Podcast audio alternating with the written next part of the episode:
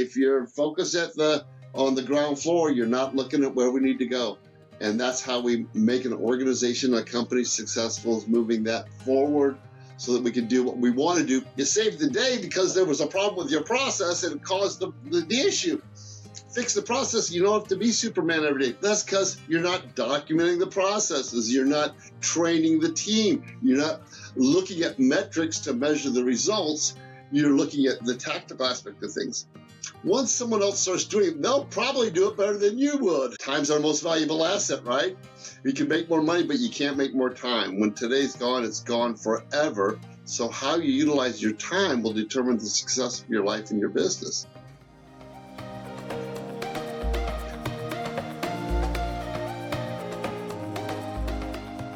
Welcome to De Stress Your Business, the podcast where we show you how to get incredible results in your business without constant stress. I'm Alexis Kingsbury, a serial entrepreneur and founder at Air Manual.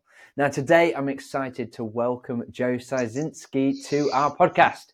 Joe is a mentor and guide for CEOs and executive teams, uh, and he's particularly focused on mastering business growth and leadership. Now, he's got extensive experience spanning from Fortune 50 giants to innovative startups, making him a go to expert for leaders that are seeking to navigate the complexities of expanding their businesses. What I think really sets Joe apart is his ability to bring clarity and strategic directions in so many areas of business, whether it's economic, regulatory, team management, transforming companies into profitable and respected entities, like all these different areas. But today, we're going to delve into a critical aspect of leadership with Joe, which is the art of letting go. This will involve the un, uh, diving deep into the psychology behind relinquishing control and why it's essential for scaling your business and fostering team growth that you're able to let go.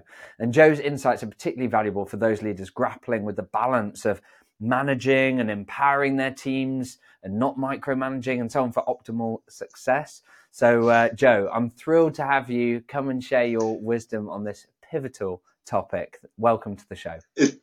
Thank you so very much. It's an honor and privilege to be here. Thank you for spending some time with us today. Fantastic. Well, it's uh, it's let's dive in with a bit of your experience. Can you perhaps briefly describe your experience that you've had because you, have had an incredible career and where you've got to in terms of mentoring CEOs and working with their teams for business growth?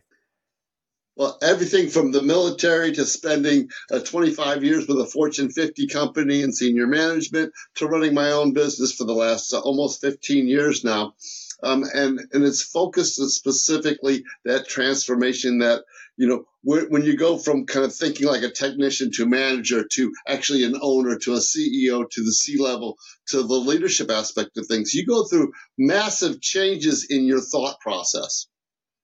And that's what we get to do here at BrainShare is where is your brain share and, and how is it focused? And that's a key to that transformation of letting go and moving to the next modality of uh, running the business. Because if you're acting like a, a technician, you're going to be a technician. You can't take that next level up and look at everything and moving up that ladder to say, you know, hey, am I in the right, uh, in, you know, seeing the forest from the trees? Well, are you even in the right forest? so that's kind of that methodology and, and taking that next step to letting go of the things that you can delegate out to other people or should be delegating out. I'm going to say that again should be delegating out versus doing yourself because that's the key. We've only got so much time. Time's our most valuable asset, right? You can make more money, but you can't make more time. When today's gone, it's gone forever. So how you utilize your time will determine the success of your life and your business. And that's what we get to do here. And that's what we're going to be talking about today. Fantastic. And uh, I mean, you, you've worked with so many different business leaders and so on. What, are, what, what have you come across in terms of the challenges, the obstacles that they face when you, when you you or they identify that they need to be letting go in their businesses? What, what are typically they starting to hit? Well, it's that comfort zone too. It's I've been doing it. I've been doing it this way for so long. Trying to do this is hard, and and it take it's you know it's changing habits. You know, like James Clear talks about in Atomic Habits. How do you what do you do? And making sure you've got the right team in place to delegate to, and the right processes, tools, and metrics in place. Because if you don't feel comfortable about that delegation process, you're going to keep doing what you're doing versus delegating it out to the right person, letting go of that task, that responsibility. That doesn't mean you, you still don't uh, have ownership of that responsibility, but you delegate delegate out the aspect of actually doing it. So you've got ownership, but you delegate out accountability and responsibility for actually doing the tasks or the responsibility. Or you know, when you delegate out, let's say your marketing, and you hire a, a company or, or, or, a VP of marketing or a C, CMO, you've got to ensure that they're doing it and you've got to let go of that and then monitor the metrics, not the actual tasks. Yeah, I love that, and I think the the the bit that stood out for me um, uh, there that kind of got me thinking about this in a way that I haven't before is that that comfort level you mentioned around the for a lot of leaders, they're comfortable doing the doing and and uncomfortable then delegating and you have to become comfortable with delegating. And that's something that i hadn't really reflected on until now is that part of my journey through doing this and i've shared in other episodes how i used to be a, ter- terrible delegator. This is not an area of skill that came to me naturally. It's something i've, I've had to build that muscle and, and particularly learn the techniques uh, that have made it easier for me given uh, kind of my personality style and so on. But actually, that's one of the biggest changes is I've become comfortable with delegating to the point that in some cases more comfortable delegating than with doing. Even doing so, it now, well, but that but, but that's that big change is where you know what I don't want to do that. That's not something I should be doing. I need to be focused up here, not down here. And in in, in my experience, there's a process to delegate. And when you implement a process, then it becomes easier and easier to do because it's repeatable. Um, yeah. So many people abdicate versus delegate. And that's where the problem happens. It's like, oh, you take care of it. Guess what? It's never going to get done the way you want it to. And then you're going to pick it back up and you're going to do it yourself because it's easier to do it myself than it is uh, teach somebody else to do it. I hear that one all the time. That's because you're not documenting the processes. You're not training the team. You're not looking at metrics to measure the results. You're looking at the, the, the tactical aspect of things. Once someone else starts doing it, they'll probably do it better than you would. You if you train right. them right, they're gonna, yeah, they're gonna, you're gonna put, they're gonna put more brain share into doing that than you can mm. uh, allocate because you've got so much. Uh, you start moving up that that ladder of okay, you know what, I need to be focused on the higher level aspects of the business, the strategic aspects. You don't have time to do the tactics, and that has to be delegated out. Otherwise, you know, you you you'll be working eighty hours a week and not going anywhere. You know, the the, the harder you run, the less you get done. I like that.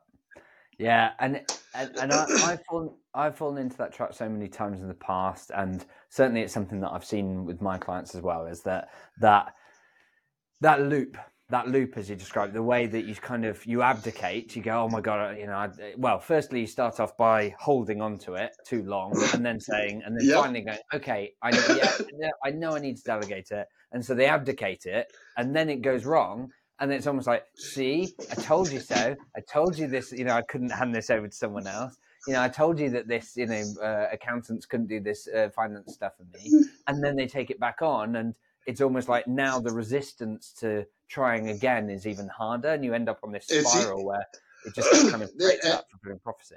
And then you keep get you keep piling more stuff on yourself, on on yourself, on yourself, and then you get to that point of wow, why am I doing this? This isn't worth it. And you start that downward spiral versus, hey, I've got this person doing this. And instead of being the orchestra, uh, you know, the orchestrator, you become the tuba player.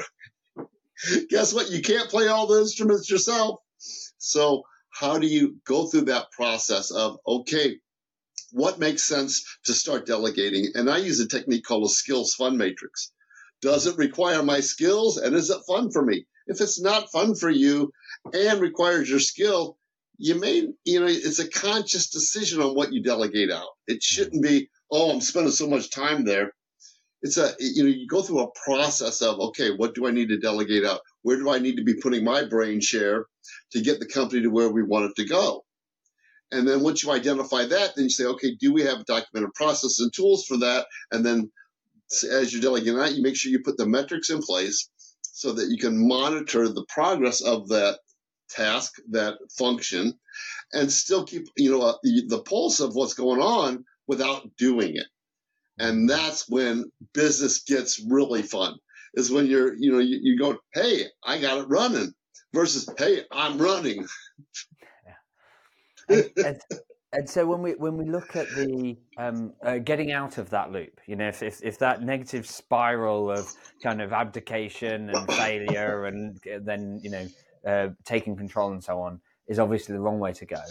The alternative approach, often one of the challenges, you know, you've you kind of mentioned before around, yeah, documenting processes. We need to give that guidance, not abdicate it, properly delegate, make sure that we're measuring the KPIs what about um, what are some of the um, ways in which you've seen this play out? Can you perhaps share an example of a particular leader that perhaps you've worked with that was struggling with this, and how what are the steps that they specifically took to to kind of overcome this?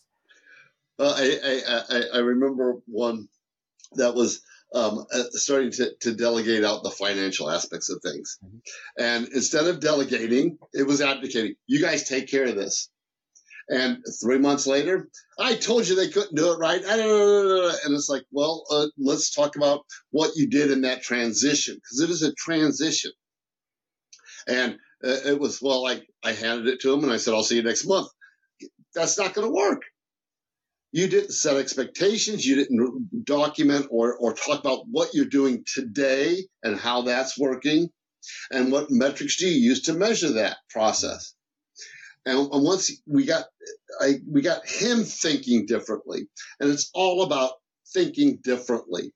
You know, letting go of that. Nobody can do it as good as me. It's that ego thing. Um, I, I, see this with managers uh, and new supervisors uh, a lot more of, oh, if I tell everybody what I'm doing, then they'll have the power and I won't be the go to Superman guy. Uh, you know, there's, I call it the Superman syndrome, you know, the hero syndrome you know, I fixed the problem. And they rip off your the coat and you got the big Superman da, da, da, there. Oh, I saved the day. Well, you saved the day because there was a problem with your process and it caused the, the, the issue. Fix the process. You don't have to be Superman every day, but that ego aspect of things is is uh, you know it releases endorphins. You're like, yay! And letting go of that because you don't get that same um, rush as a leader because you're getting things done through the team, not yourself.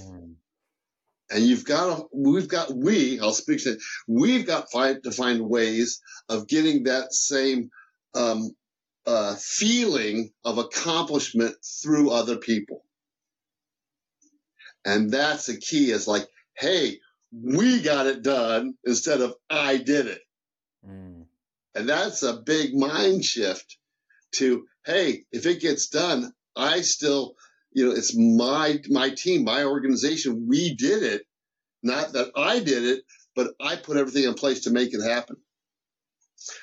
I'm going to tell you a, a, a true story about one of my my mentors over the years, and he goes, I, I, said, I said, said Don, uh, you know what, you know, you're not in the office very often. He goes, nope. He goes, if I if I'm doing my job, I can be out on the golf course four days a week. And and I it used to drive me crazy because I'm working, you know, I, am the, the marketing manager. I'm working, you know, 10, 12 hours a day and and I'm like, and he's doing and he's doing nothing. And, and uh, I sat down with him one day. And I said, Don, I just don't get this. And he goes, my job is to put the right people in place that's going to do a, a better job than me and to make sure it's being done. So if I do my job right by putting the right people in place, making sure the right tools and processes in place, and I'm playing golf every day, that means I'm really doing my job. And it took me so long to like, wow, he's right. mm. if the business is working without you, that means you're doing the best job possible. And you know, back then I didn't get it. Now I'm like, oh, he was brilliant. He put one of the best teams together I've ever seen and focusing on the balance of the skills for the organization, not just him. So what balances him out and what balances you out in the organization? Uh, and, and, you know, you can get into DISC personality profiling and DISC profiles and everything else. And that's another understanding that helps with this. If you don't understand the team dynamics, if you got too many high D's, you're going to sit there and fight all the time. And if you don't have enough high D's, nothing gets done. Everybody just so what's the different personality profile makes up makeup of your team and bringing the right team on for balance to accelerate the progress of the organization. Yeah, kind of fun, huh? It, it is it is fun, and, and and I think particularly when you start to think of yourself as a business leader as someone who's responsible for bringing together the right players on the team um, and giving them clarity over what their role is and uh, how you're going to measure that and so on. I think it does fundamentally shift your kind of identity as a business leader in a really helpful way. And as you say, it kind of helps with the the psychology of the the kind of endorphin hit of you know I'm su- I'm Superman because I have solved a problem, and instead yep. actually thinking in this much more rewarding way of actually I'm, my my job is to pull together this incredible band of people who each have their own role and bring something to the party, and my job is basically make sure that that team stays running as effectively as it can. And if someone has to leave out that team or you know gets hit by the the proverbial bus or whatever it's like okay right now i now i step in off the golf course you know get, yeah, yeah. The, get the next leader in and so on or if i've done a really good job of contingency planning hmm. there's somebody else that's ready to take that role in and and move around. This is um, you know, when you get sophisticated enough, you're going, okay, let's look at the organization. What happens if I'm not here? What what happens? What happens if this person, this person, this person, this, person? and you go through a contingency.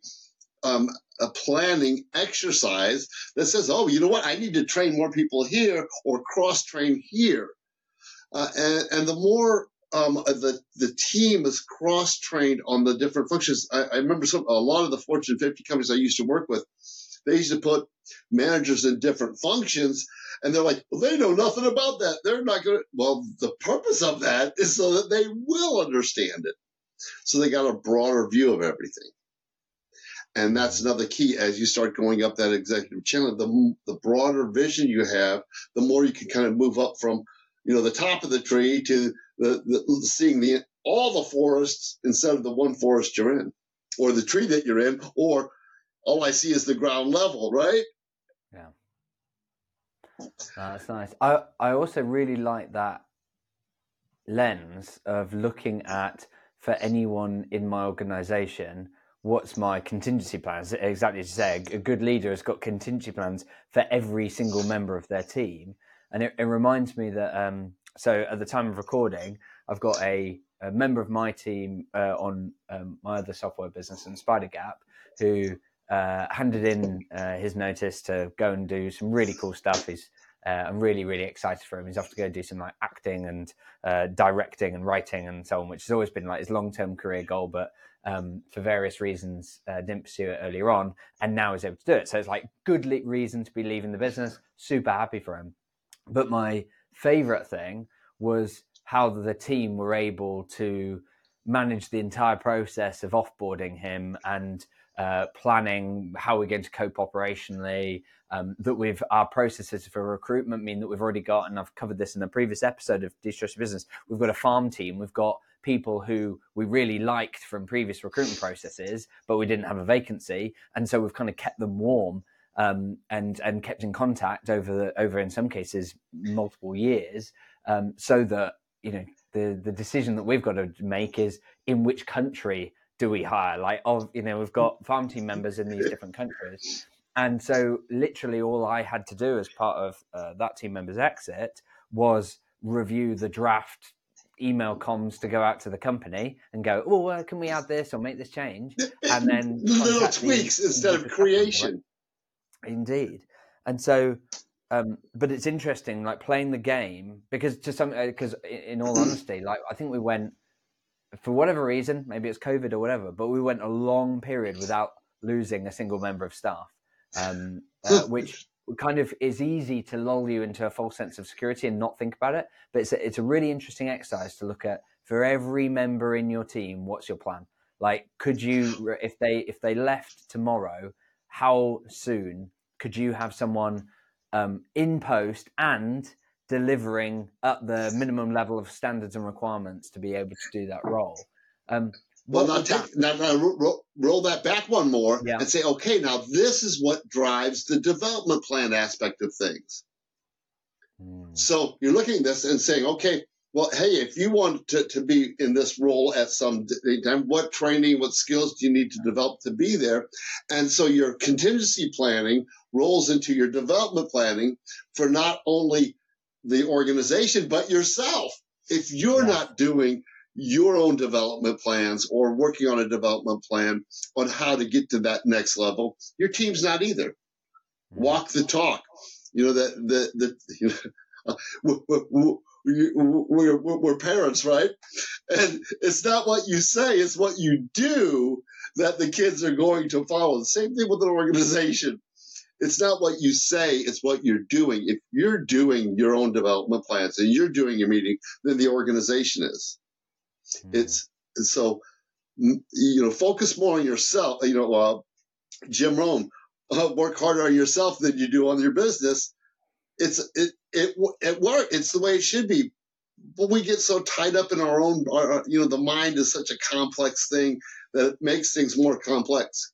Keep it simple hey, I've got my own development plan. This is what I need to be working on so that I can delegate more effectively, so that I can let go of some of those things that I shouldn't be doing. I, uh, what, oh, I had a CEO that was actually diving into the, the financials like way too much, like spending uh, more than more than ten hours a week on the financials. Yeah, exactly. And I'm like, what are you doing? And I, you know, because I look at his calendar, I said, "Where are you spending your time? Something's not, so, so, something doesn't feel right here. I don't know what." And we start diving into this calendar, and I'm like, "Look at all this time you're allocating to that." You know, how many CEOs do you know that are spending that much time doing this? Well, I got to make sure that I know where every nickel's going. No, you got to make sure somebody else is watching where every nickel's going. And you need to be focused on the strategic direction of the organization managing the other functions and ensuring profitability so that the con- continue can, the company can continue to thrive, not just survive. Love that. And I, I, what what occurs to me as well is initially when you said ten hours of diving into the financials, here's what I visualized. I visualized a business owner who has a finance administrator doing um, the the you know the numbers, but that they're spending ten hours like diving into looking at the the income statement, the profit and loss, the balance sheet, the cash flow, like diving into that. Whereas then when you described it, it's like no, no, no, they're they're doing all of the finance stuff, right? They're doing the bookkeeping well, and, uh, and, so on. Uh, uh, that, that, that, you know, uh, why are you you know why are you paying bills? I mean, he was actually paying some bills. I'm like, and, and first of all, why isn't that systemized? Because all you should be doing is a, at the most approving it, and you shouldn't even you have the budget set up, let the finance team do that. You're paying these guys, yeah. and you're doing their job. It, it, it's but it's it's all goes back to the brain. They're not doing it right. There's no trust. Mm. So so a couple of, of, of and and by the way, I I like to reference books and then incorporate that in. You know, you talk about letting go hey, Marshall Goldsmith talks about this. Yeah. Uh, you know, letting go of the vine. You, you, to, to take that next level up, you got to let go, and that's hard. It it's it's not easy. But when you develop a process to do that, from my perspective, because I'm a process guy. If there's a process that makes it easier, don't have to think as much. Yeah. The more you th- thinking takes a lot of energy, and we should be thinking about the right things, not the the minutia, not the noise it's that higher level. And to get that higher level, you got to let go of those tasks that don't require your skill set or your role. Mm. And it's uncomfortable. Agreed. And uh, uh, when we think about then how you let go, um, one of the things that we've talked about is the importance of because we don't want to abdicate. We want to make sure that we're still delegating, which means that, um, to my mind, it's it's about giving sufficient guidance, but also then measuring and monitoring the outputs more than so you provide the guidance so they can do a good job, but then rather than saying, "Oh, well, hang on, have you done it exactly how I said?" That's that only matters if it then causes a problem with the outcome, right? If they make a mistake or they miss something or whatever. So if we think about that outcome, and previously you've alluded to like you need to be looking at the metrics uh, is is really important. What are what are the some of you know how should a leader be looking at those metrics? You mentioned about keeping it simple. What would be the right approach? Because for a lot of leaders, uh, metrics is something that they they struggle to apply, particularly when you get down to kind of individual role level and delegation. Well, and, and so you got to break things down. I mean, mm. first of all, you know, let's just take a, a marketing for example. What's the role of marketing? It's lead generation. Okay. And the highest level metric is number of leads. Okay. How do you, are there different ways to slice that? Absolutely. What are those um, uh, metrics and what do we need to put in place? This is where you should be thinking because metrics drive behavior. Put the wrong metrics in place, guess what? You're going to have the wrong behavior. Hmm. And we've seen that all of especially in sales, where you get the, the shark mentality and, and other things. So putting that, and every business is different. Every business is unique, yet every business is the same. So that's kind of an interesting thing. But when you, you, you take a step back and say, okay, what should I be measuring to drive the behavior that I want? That's when you put the correct metrics. And guess what? From year to year, they'll probably change based on the constraints in the business. So, as that leader, you should be identifying the biggest constraint in the business. Um, um, Goldratt talks about this in Theory of Constraints and the Goal. And says, okay, one of the, the your main jobs is what's the biggest constraint? Are we allocating the appropriate resources there, and are we optimizing the processes? Now that takes a different brain power and it's mm. harder than, oh, let me go pay a bill. Yeah. That's, you know, come on, that, you know, that, that takes a, a completely different thought process. You know, you got to really move up that looking at the big picture. Hey, what's the biggest constraint in my business? Okay. If that's the biggest constraint, instead of diving into it and doing it yourself, how do I make sure it gets done so that I, well, one of my favorite sayings is especially when you're starting out.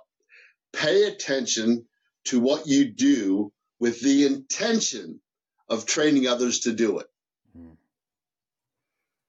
And it's a different. So, so if you're thinking about, okay, you know, how do I make it easier for myself? No, how do I get it so somebody else can do it, so I can move up that thought process?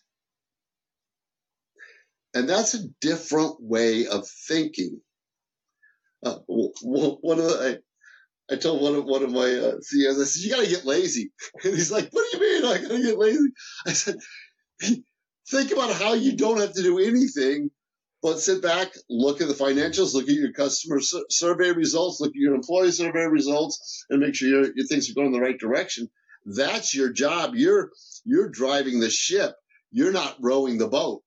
The more you row the boat, the less you can drive the ship whatever analogy you want to use. But if you're rowing, you can't be driving the ship. It doesn't work.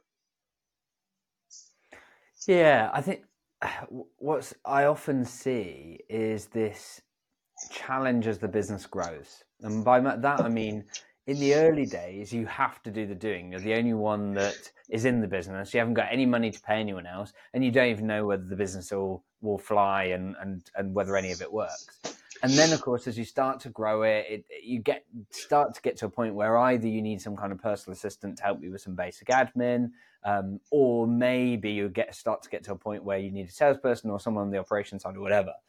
And and i think the hard thing is that f- for some people some leaders are just uh, generally sort of have a preference towards doing the doing and they're fine in that space. Like for them, they're the ones that are hustling and making sales, and and perhaps they they can, as a result, drive a few hundred thousand in revenue and do you know do well uh, to to do that. But then you've got other leaders who actually their preference is not to do sales and not to do the doing, and they'd prefer to get other people doing it, but it's too early in the business to do so because they haven't worked out what works yet. So if you hire a salesperson, they're not going to succeed because you've not worked out how to sell your product and so on. I think that's the difficulty is you're you know a lot of people are one or the other side of that and so you kind of have to overcome some of those those challenges and those ways of thinking to do it have you are there any examples of specific leaders that you've worked with where you're like, here's the moment it changed for them, like here's the the the switch that went in their brain? Because I think it, it, I'd be interested whether it's a gradual thing or whether it kind of just switches on for people. I, I think it's it's a switch, but then the implementation is gradual, hmm. and and and it's two steps forward, one step back. a lot of times. It's like, oh yeah, yeah. Oh no, that did, I, I that, that's right. It didn't work. Why didn't it work? And doing that root cause analysis, well, it didn't work because we didn't put the process together. You, you, you, you let them go and, and they didn't understand all the implications of doing something. So you weren't kind of uh, delegating, walking through things so that you can hand it off. You got into the abdication modality. Um, and, and some leaders, I've got one right now that he is the best salesman for the company. No ifs, ands, or buts. Guess what? He should be selling. It's okay. Hmm. Understanding those roles and responsibilities on where you're focused and where the team is, it's okay to say, this is what I should be doing. I'm going to put the team in place to handle other aspects of things. And this is kind of that, you know, basic I'm going to call it job description. And it's okay to say, you know what? Part of my role is uh, uh, sales, and I'm going to focus on this, and I'm going to allocate 50% of my time to focusing on those strategic relationships that's going to drive the company to where it needs to go. I've got other leaders that say, you know what, that's not my skill set. I'm going to bring somebody on to do that, and I'm going to focus on the operational aspect of things, and I'm going to allocate more time to that. And that conscious decision of this is what I'm going to allocate my time and I'm going to delegate it. If it's a conscious decision, it's probably good. If it's the unconscious decision, that's the ones that actually cause problems. I'm like, did you actually decide to do that or did it just kind of happen? Mm. And most of the time it's, oh, it just kind of happened. Well, let's take a step back, analyze things a little bit, say, what do you like to do? What don't you like to do? What are you good at? What you're not good at? Where are the gaps in the organizational structure? What are the constraints for the business? Now we can move quickly forward. If you don't, you're gonna, you might be uh, a band-aid, uh, putting putting a band-aid on a scratch when you got a tourniquet on you you need for your leg. You know, you're bleeding, hey? What are you worried about the band-aid for? You're you know, put the tourniquet on, stop the bleeding, and mm-hmm. then we'll go fix the the thing. So that uh, that biggest constraint aspect of things yeah. takes brain power and takes a step back. And once you've identified this, and, oh, I gotta go down this one. I had a CEO that goes, "Oh, as soon as I fix this, everything's gonna be great." And I started laughing hysterically, and they're like, "Well, what's wrong?" I said, "Man, you fix this constraint. Guess what? There's another constraint, and then there's always a biggest constraint if you're trying to grow the business." It's like a big fire hose with it's got a bunch of kinks in it. What's the biggest one? Working on the little ones don't matter. Biggest constraint, and then there's going to be another biggest one, another biggest one, and that's what's fun about business. Yeah, is identifying that constraint, putting the right resources to fix it, and then finding the next one and the next one, and growing the business and putting the peop- right people in place or the right training in place to ensure mm. that they do it not as good as you, but better than you. Yeah, I really like that, and I think the that point around uh, when you tackle a constraint, there'll be another one. Like, it reminds me uh, of, a, of a phrase which is um, your prize for solving your biggest problem is a better quality problem. Um, and and that's that just happens over and over. And as you said, that's the fun thing about business is doing that. So you have to lean into that. It re- and it reminds me of um, conversation I had with a, uh, another business owner where it's, we're talking about the difference between tightening the bolt, you know, like fixing the immediate problem versus keeping the bolts tight. And it's a different mindset and it's a different approach and it's a different set of things that you need to put into to do it. Um, and uh, but but fundamentally changes the game for a leader from one of firefighting of constantly having to run around tightening bolts versus taking that step back and going okay how can i make it so that this is always this is always as it should be? And it, it does change the game. And i think people don't realize how much it does. Like how it's almost like they don't see how good it can be. And that and that's weird. Like for you like you've worked with so many different businesses. How good can it be? Like you've mentioned the example of um, a previous manager of yours who was spending four days on the golf course, but like some of the clients that you've worked with, like where do they get to when? You know what's the what's the promised land in terms of? Uh, well, I, I, I, I, I got one yesterday. Yeah. I, I, haven't worked for this company for probably two or three years, and and he calls me up and he says, "Joe, um, I got a problem." I'm like, "Well, what's your problem?" He goes, "I got too much money." Great. I, I, said, I said, what do you mean? He goes, well, remember, and, and, and he goes, because we were working together, we, we, we did a lot of stuff, and and then you hit, you really hit me in the face. I said, what do you mean I, I hit you in the face? He goes, um, um, it, was was uh, over fifty million dollars, not, not a huge business. He goes, but you're only making X dollar amount, uh, you know, you know, not enough. And and I said, you something's wrong. And he, and he, all of a sudden that light bulb went off when he goes, why am I not running at a 10 to 15% net margin? And, uh, and the light bulb went off and he goes, and, and, and now he comes and say, Hey, Joe, I need a financial advisor and a tax advisor because I, hey, I'm getting taxed. I'm like, fantastic. What a great problem to have. Yeah. And, and, and we went down that path. So to me, when you hit that oh, I don't know what to do with hmm. with this money. What do I? I need my tax planning. I need this. I need that. That's kind of getting to where you, you want to be, and it all goes back to to me that defining your ultimate goal. Where do you want to be? What does that look like? That you know whether you use a dream, uh, you know, a vision board, a dream board, a dream builder, goal setting. That they, all work to saying, okay, this is where I want to get to and if you don't define that, guess what? You're going to go around like this. Mm. Knowing where you want to go, putting the plan in place, and then executing the plan keeps it simple. It's when you run around in circles, you, you get tired yeah. and you don't go anywhere. Set a goal, put the plan in place, and it's not going to go smooth, accept and embrace that. You're mm. going to get stuff with COVID hit. Boy, changed changed the game for every or not every, for most people. It changed the game completely. I've watched a lot of businesses that just completely went out because they were. You know, if you got an event business, I had a I had a company. They did events. Guess what? COVID hit. No more events. You know, can you pivot? Can you do Zoom? Some of them, some of them, you know what? We're going to shut down and start over on something new. That's okay too. It's a conscious decision on this is the way we're going to move forward. To me, again, that unconscious decision is what causes a lot of the issues. Mm. Yeah, indeed. And for, for those businesses that are perhaps hearing this and thinking, okay, I get it. I know I need to let go. I know that you know if I if I do this in my business, it's it's not gonna be a smooth journey, but I'm willing to to try it and to learn and to get better at this and to give proper guidance and to review the metrics and do all those things.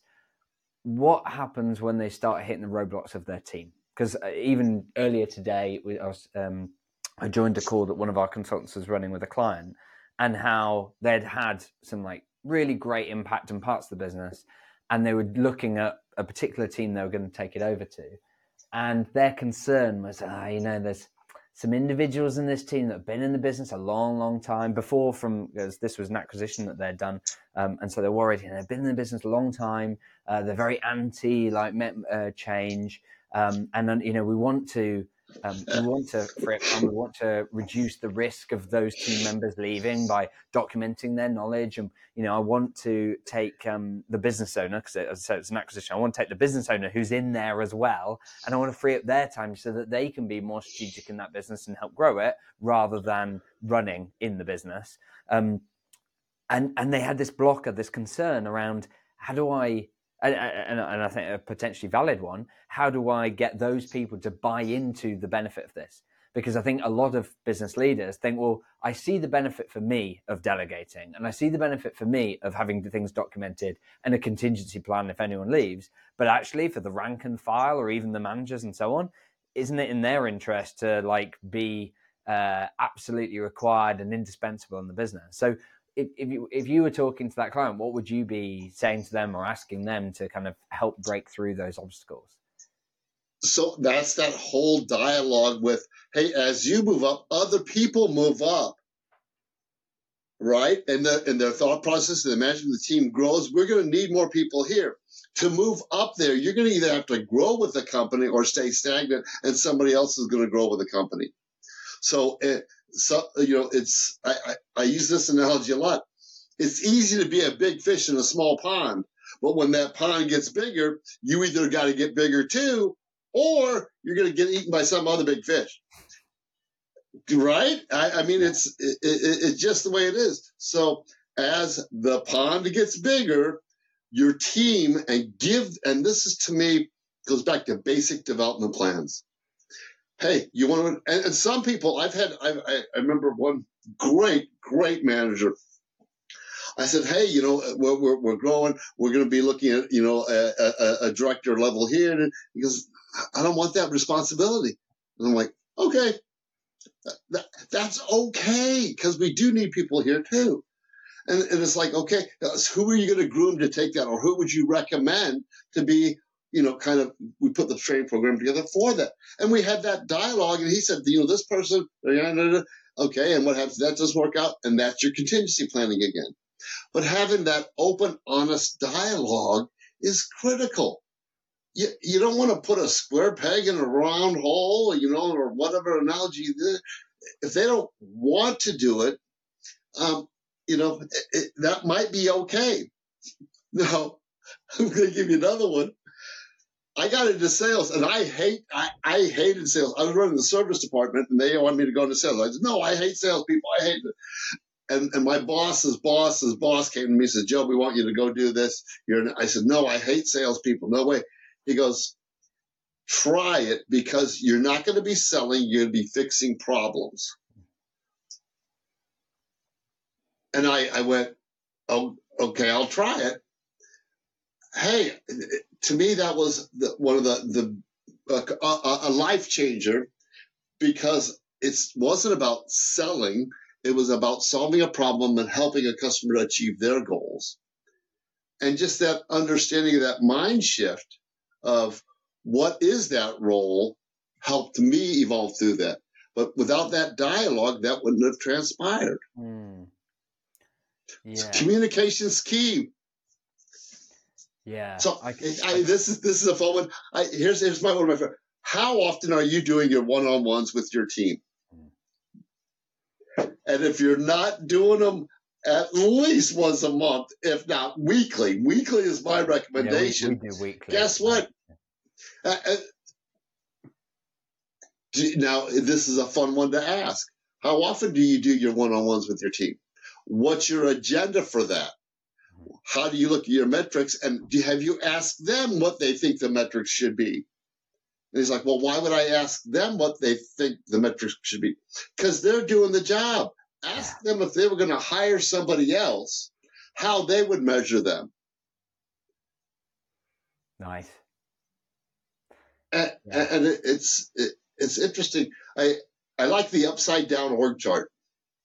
Mm-hmm. Have you ever ever seen that? No. Okay, so you, a typical org chart, you got the leader up here, and you got, and, and I, I'm going to use the, the, the, the term I use is this person up here. A lot of companies kind of craps on everybody else. Yeah. Well, right? I mean, you've seen it.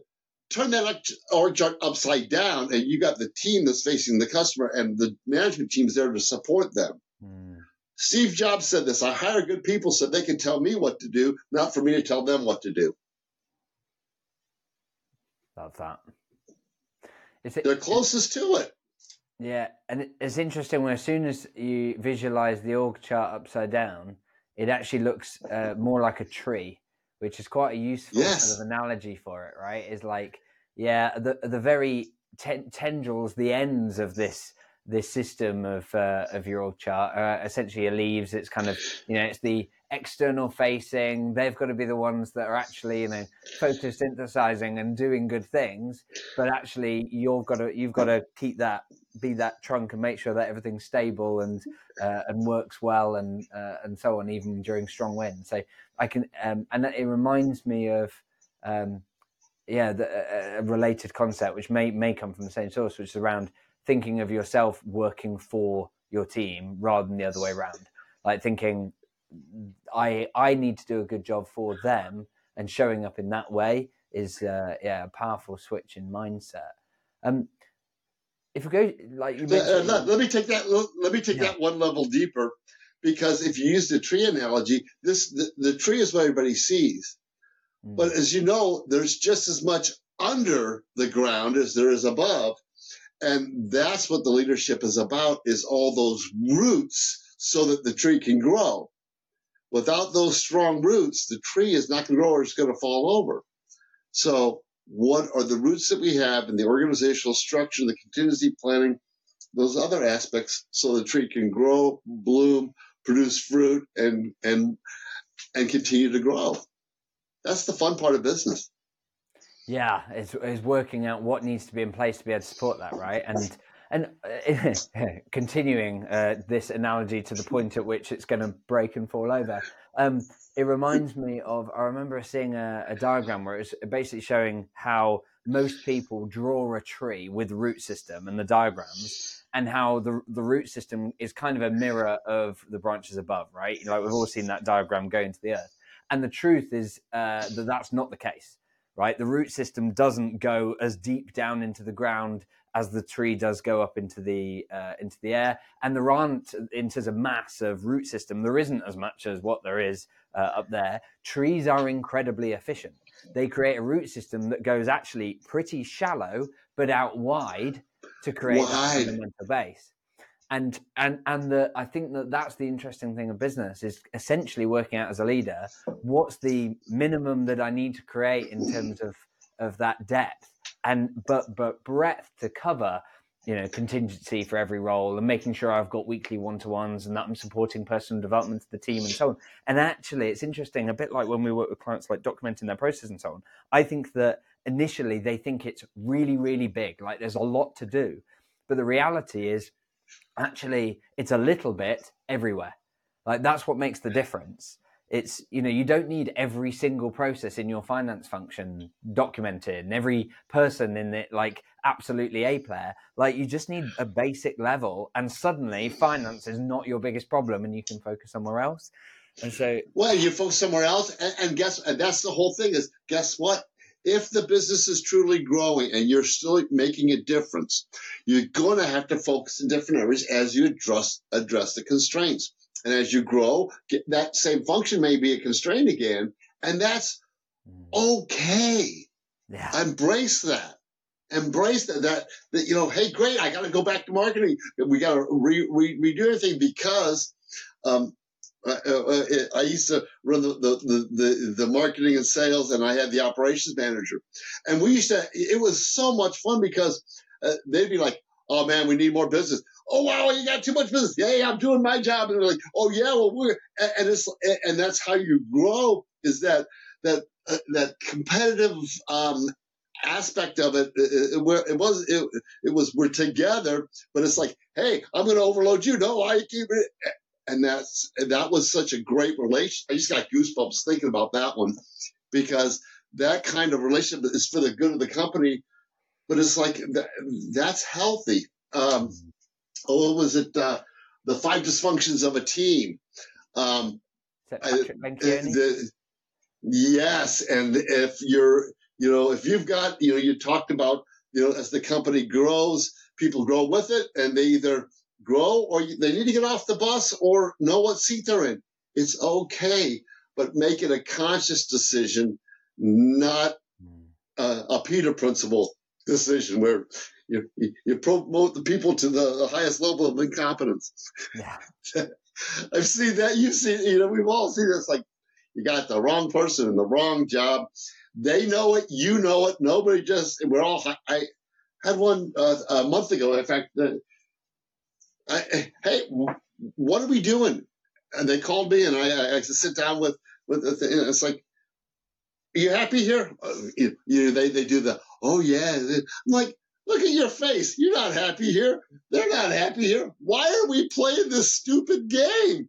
And, and, and everybody's like, you actually said it. I'm like, you're not happy. I'm not. Let's find a place where you're happy. You're going to do a better job. The organization is going to do better because it's like a, a boat anchor, you know, trying to, you know, go across.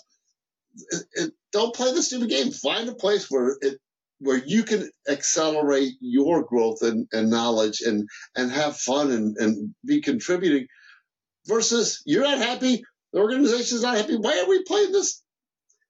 But the, but how many times do you see that game play out over and over and over? This is like have that base conversation. Hey, it's not working. It's okay. Yeah. Let's find a place where you can contribute the way you want to, or let's help you find a, a job with a different company. It's okay, not a big deal. Oh my gosh, I'm getting fired. No, you're not getting fired. You're finding a better opportunity. The you know the world changes, and you got to change too. It's yeah. okay. I th- yeah, I think you're right. Having that dialogue with your team makes all the difference when you're then trying to um, communicate why you'd want to delegate and help them to delegate more and do all those things is so that people can enjoy their work more, which I think is really powerful. In fact, reminds me of um, some of the, my favorite um, opportunities that we've had to work with clients have been where they're doing it for the team. It's, you know, they're conscious that their team is stressed or that they're conscious that their team aren't able to take holidays. And that's why they want to do it. And I think that's so powerful in terms of a message to the team. Um, but I want to respect your time. We're running out, we're running out of it. So, um, before we go, Joe, um, give me your like what's uh, for anyone that's listened to this and thinking, yeah, I need to be letting go and so on. What's the the key takeaway that you'd like them to to go away with? Uh, uh, back up and look at the big picture, and then put the plan in place, and do that on a regular basis. Time's our most valuable asset. If you're focused at the you know uh, on the ground floor, you're not looking at where we need to go. And that's how we make an organization, a company successful is moving that forward so that we can do what we want to do personally, spend time with the kids, get out on the golf course. That is probably the goal, not having a whole bunch of money, but you'll have a whole bunch, you need the money to do that. So identify the goal, put the plan in place. Don't overcomplicate it. Love it. Great advice. Joe, it's been awesome talking to you. Um, I'll include a link to your uh, LinkedIn page and uh, your website in the um, uh, in the show notes. But uh, how would you recommend that people learn more from you, reach out to you, etc.? Uh, go to brainshare.us um, which is brainshare.us, maybe, or uh, brainshare.pro, which is kind of the higher level. So we've got uh, uh, e-learning system. We've got one-on-one. My goal is to help 10,000 businesses this coming year. And I can only do that with a combination of e-learning and other things. But my goal is to help businesses. That's why we're here. That's why we exist. Um, if you're not sure what to do, just give us a ring and, and we'll brain share some. Fantastic. Love it. Well, thank you so much, Joe. It's been great talking to you and having you on the podcast. I really, really appreciate it. My honor and privilege. Thank you. And thank all of your listeners and viewers. Um, have a great, great day. Anything we do to help out, let's help change the world.